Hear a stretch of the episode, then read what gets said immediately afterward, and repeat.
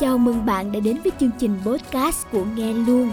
Để nghe thêm các bài học được chắc lọc từ những cuốn sách hay nhất trên thế giới hiện nay, hãy cài đặt Nghe Luôn từ iOS App Store bạn nhé. Xin chào các bạn, chào mừng các bạn quay trở lại chương trình podcast của Nghe Luôn.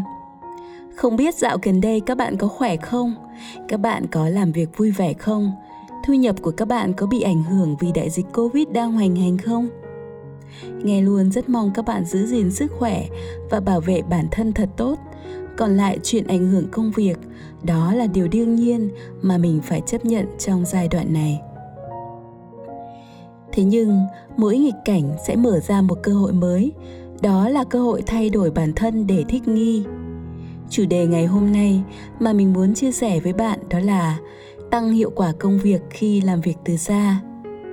Work from home làm việc từ xa được viết tắt là WFS đã là một khái niệm được dùng rất rộng rãi trong thời gian ngày nay. Mọi người đã quen với từ này từ khi bắt đầu có đại dịch Covid vào năm ngoái, nhưng hầu hết đều chưa cân bằng được cuộc sống và duy trì được hiệu quả công việc khi làm việc từ xa. Với kinh nghiệm làm việc từ xa trong nhiều năm, thì mình xin chia sẻ một số tips giúp bạn cân bằng cuộc sống và tăng hiệu quả công việc điều đầu tiên mình thấy rất quan trọng, đó là trân trọng công việc của bạn. Vì sao mình thấy đây là điều quan trọng nhất? Bởi vì nếu bạn vẫn ở đây để nghe về cách làm việc từ xa hiệu quả, tức là bạn vẫn đang có một công việc để làm. Trong khi có hàng trăm nghìn công ty đã phá sản, còn lại rất nhiều công ty đang trên bờ vực phá sản hoặc đang vỡ nợ vì đại dịch này. Có hàng triệu người đang thất nghiệp và rơi vào cảnh túng thiếu sống cuộc sống cầm chừng, thì bạn vẫn đang có một công việc để làm và một nguồn thu nhập. Có thể thu nhập của bạn có phần giảm bớt như mình thấy thì một số công ty đã áp dụng giảm lương khi cho nhân viên làm việc từ xa.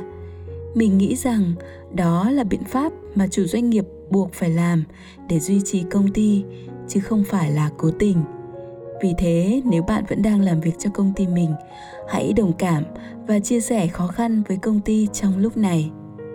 Còn nếu bạn vẫn duy trì được thu nhập ổn định, bạn đã may mắn hơn rất nhiều người. Thế nên hãy trân trọng công việc của bạn. Chỉ khi nào bạn thấy trân trọng nó, bạn mới nên tiếp tục nghe các điều tiếp theo. Điều thứ hai là chuẩn bị cho mình một không gian làm việc phù hợp. Không gian làm việc phù hợp chứ không phải là không gian làm việc thoải mái bạn nha. Nhiều bạn sẽ nghĩ rằng mình có chỗ ngồi thoải mái thì mình mới làm việc được tốt chứ. Ý của các bạn, đó là phải có ghế ngả êm ái, thậm chí là nằm luôn xuống được giống như sofa. Hoặc xung quanh trang trí bởi những vật dụng rất đáng yêu, hoặc là có cả một giỏ đồ ăn vặt và đồ uống ngay trong tầm với. Tất nhiên, điều này có thể đúng với một số bạn, nhưng nó không đúng với hầu hết mọi người bởi lẽ, bộ não của chúng ta đã quen với chỗ ngồi nghiêm túc tại văn phòng làm việc. Bạn nhớ lại những ngày bạn đi làm tại văn phòng đi. Khi bạn tới văn phòng, bạn biết rằng mình đang chuẩn bị sẵn sàng để tập trung làm việc. Đôi khi bạn có thể cảm thấy áp lực một chút, nhưng điều này hoàn toàn có hữu ích, vì khi áp lực, bạn cũng sẽ làm việc tốt hơn nhiều. Vậy thì, thế nào là một không gian làm việc phù hợp? Thứ nhất nó cần phải tách biệt với không gian thư giãn của bạn. Nếu bạn sống trong một căn phòng có riêng một phòng làm việc, vậy thì bạn thuộc dạng có điều kiện và cũng không cần phải bàn thêm vì bạn đã có một văn phòng sắp xếp phù hợp để làm việc. Nhưng nếu bạn không có văn phòng làm việc riêng, thì hãy cố gắng đừng để khu vực giải trí và nghỉ ngơi nằm trong tầm mắt của bạn. Ví dụ, đừng kê bàn nhìn vào giường ngủ vì bạn sẽ sớm muốn đi ngủ. Đừng kê bàn đối diện với tivi hoặc bếp ăn, vì có thể bạn sẽ sớm muốn nấu một món ăn ngon nào đó hoặc muốn bật tivi lên để xem. Nếu có cửa sổ, cách tốt nhất là bạn kê bàn hướng ra cửa sổ. Khi nào cần thư giãn mắt, bạn có thể nhìn ra ngoài hoặc khi nào bạn muốn nghỉ ngơi, có thể bạn chỉ cần ngả người xuống ghế. Thứ hai, bàn làm việc là nơi được trang bị đầy đủ thiết bị những ai làm việc từ xa thì chắc chắn cần có máy tính và nối mạng internet. Một số công ty thậm chí sẽ yêu cầu nhân viên thiết lập một mạng internet riêng, chỉ dùng cho công việc, tuân thủ những quy định nghiêm ngặt về bảo mật. Nếu công ty bạn yêu cầu như thế này thì mình thấy cũng rất là hợp lý thôi, bởi vì dù làm việc ở nhà hay ở công ty thì bạn cũng vẫn cần phải tuân thủ bảo mật dữ liệu tất nhiên, bạn không cố tình để dò dỉ thông tin, nhưng nếu wi-fi của bạn không được set up cấp độ bảo mật cao, thì việc thông tin bị lấy cắp có thể xảy ra. Ngoài ra, bạn cũng nên set up mật khẩu cho máy tính làm việc của bạn. Chúng ta có thể hoàn toàn tin tưởng vào những người thân trong gia đình, nhưng đây là một ranh giới rõ ràng giữa công việc và cá nhân. Bạn cũng sẽ làm việc hiệu quả hơn nếu xác định rõ ràng như vậy mình không thể liệt kê ra hết ở đây các bạn hãy comment cách mà các bạn áp dụng ở bên dưới để mình và mọi người học hỏi nha Ngoài ra, trong cuốn sách Góc văn phòng mới, trên app nghe luôn cũng mô tả về việc này. Các bạn có thể tham khảo thêm. Điều thứ ba là ăn mặc gọn gàng lịch sự. Xung quanh việc work from home, có rất nhiều giai thoại về sự cố trang phục. Một người bạn của mình làm việc từ xa cho một công ty nước ngoài tầm cỡ kể lại rằng nhiều hôm đang ăn mặc như dở hơi thì công ty có cuộc họp khẩn cấp qua Zoom. Từ ăn mặc như dở hơi là đúng từ bạn ấy kể lại. Mình thì hoàn toàn tin vào điều đó, vì bạn của mình đang là bà mẹ bỉm sữa – một điều phải thú nhận là các bà mẹ bỉm sữa thường rất ít khi ăn mặc gọn gàng tử tế khi đang ở nhà. Gần như là họ mặc như thế nào cho tiện và thoải mái để chăm sóc con cái. Không riêng gì các bà mẹ bỉm sữa, mà hầu hết chúng ta khi được làm việc ở nhà thì thường giữ nguyên bộ đồ ngủ ngồi vào bàn làm việc.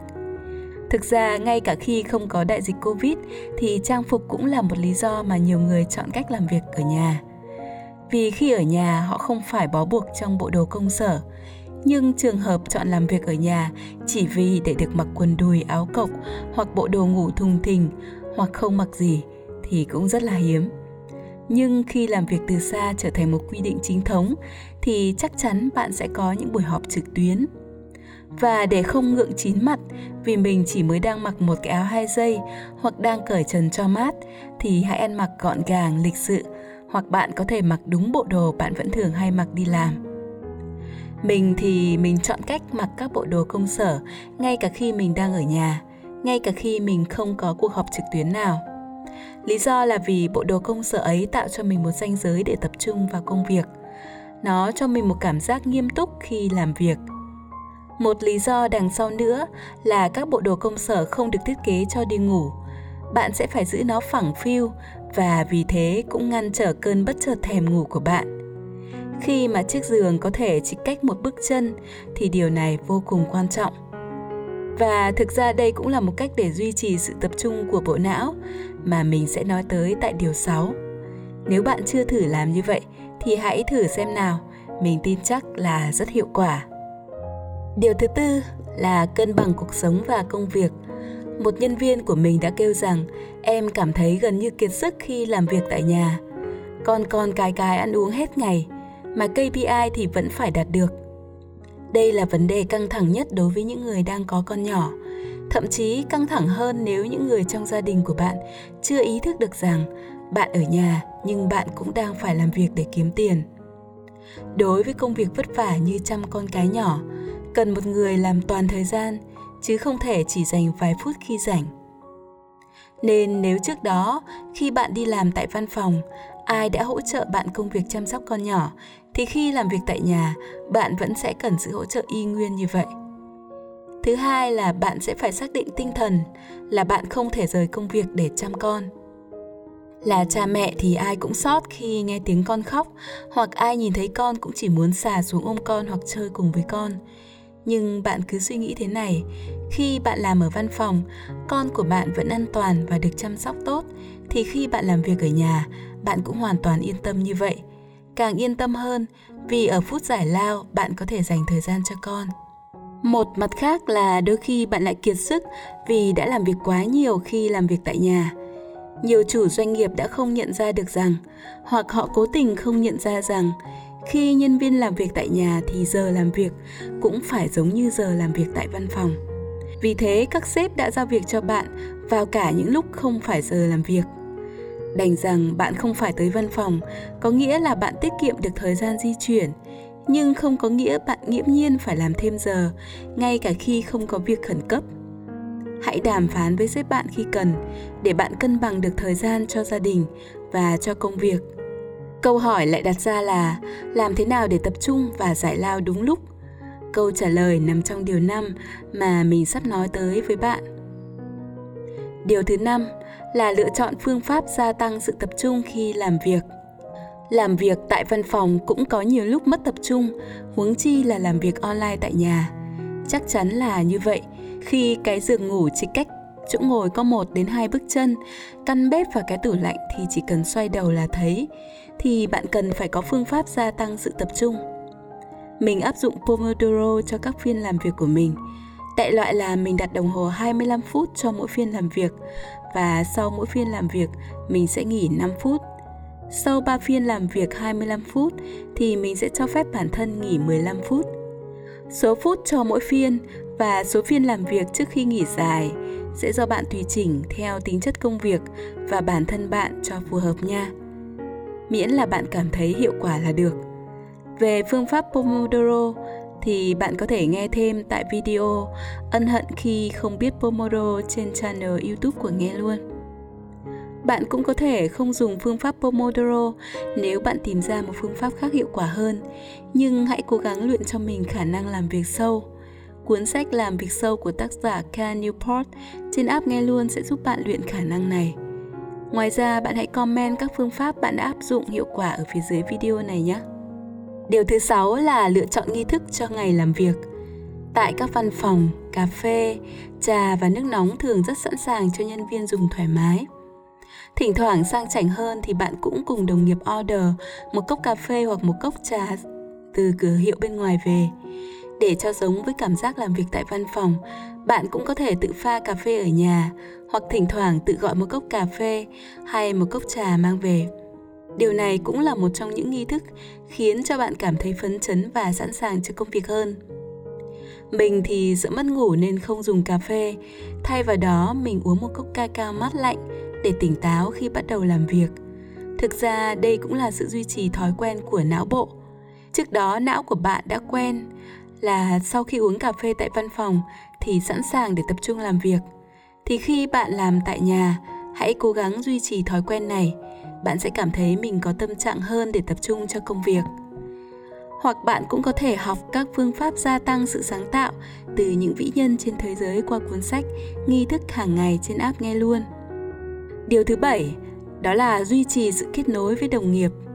Có một lợi thế khi làm việc tại nhà, đó là bạn không cần phải nói chuyện với những đồng nghiệp độc hại. Không phải miễn cưỡng hít hà drama, nhưng đồng thời bạn cũng không có cơ hội để giao tiếp trực tiếp với cả những đồng nghiệp khác. Nhiều người có tính cách hướng ngoại sẽ cảm thấy vô cùng bí bách, thậm chí đôi khi họ cảm thấy mình như bị trầm cảm. Vậy có cách nào? May mà nhờ công nghệ bạn vẫn có thể hỏi han chia sẻ và nhìn thấy mặt của nhau qua video call. Không nên chỉ dừng lại giao tiếp trong công việc. Bạn nên hỏi han về cả những công việc cá nhân của đồng nghiệp. Trước kia, các bạn chia sẻ với nhau chuyện gì, như thế nào, thì giờ bạn nên duy trì sự kết nối đó. Hoặc có thể chỉ cần gọi điện video call và dẫn mọi người xem tour căn nhà của bạn, hoặc khoe với họ một đồ đạc mới mua tán gẫu trong giờ giải lao cũng là một cách kéo mọi người tới gần nhau hơn. Với từng ấy bảy điều, mình nghĩ là đã giúp bạn rất nhiều khi bạn mới làm quen với làm việc từ xa. Mình xin nhắc lại bảy điều này. Điều đầu tiên mình thấy quan trọng nhất, đó là trân trọng công việc của bạn. Điều thứ hai là chuẩn bị cho mình một không gian làm việc phù hợp. Điều thứ ba là ăn mặc gọn gàng, lịch sự. Điều thứ tư là cân bằng cuộc sống và công việc điều thứ năm là lựa chọn phương pháp gia tăng sự tập trung khi làm việc điều thứ sáu là lựa chọn nghi thức cho ngày làm việc điều thứ bảy là duy trì kết nối với đồng nghiệp nhiều công ty cũng nhận thấy nhân viên làm việc hiệu quả hơn khi ở nhà. Ngoài ra, họ còn tiết kiệm được khá nhiều chi phí duy trì văn phòng. Thế nên một điều chắc chắn là kể cả sau đại dịch này, làm việc tại nhà vẫn sẽ phổ biến. Bạn hãy học cách thích nghi với điều dễ chịu này ngay từ bây giờ nha. Nghe luôn xin chúc bạn ngày làm việc hiệu quả và an vui. À quên, bạn nhớ like, comment và subscribe kênh để không bỏ lỡ các bài podcast của bên mình nhé. Xin chào và hẹn gặp lại ở podcast lần sau. Cảm ơn các bạn đã nghe hết podcast này. chúc bạn một ngày thật vui tươi và tràn đầy năng lượng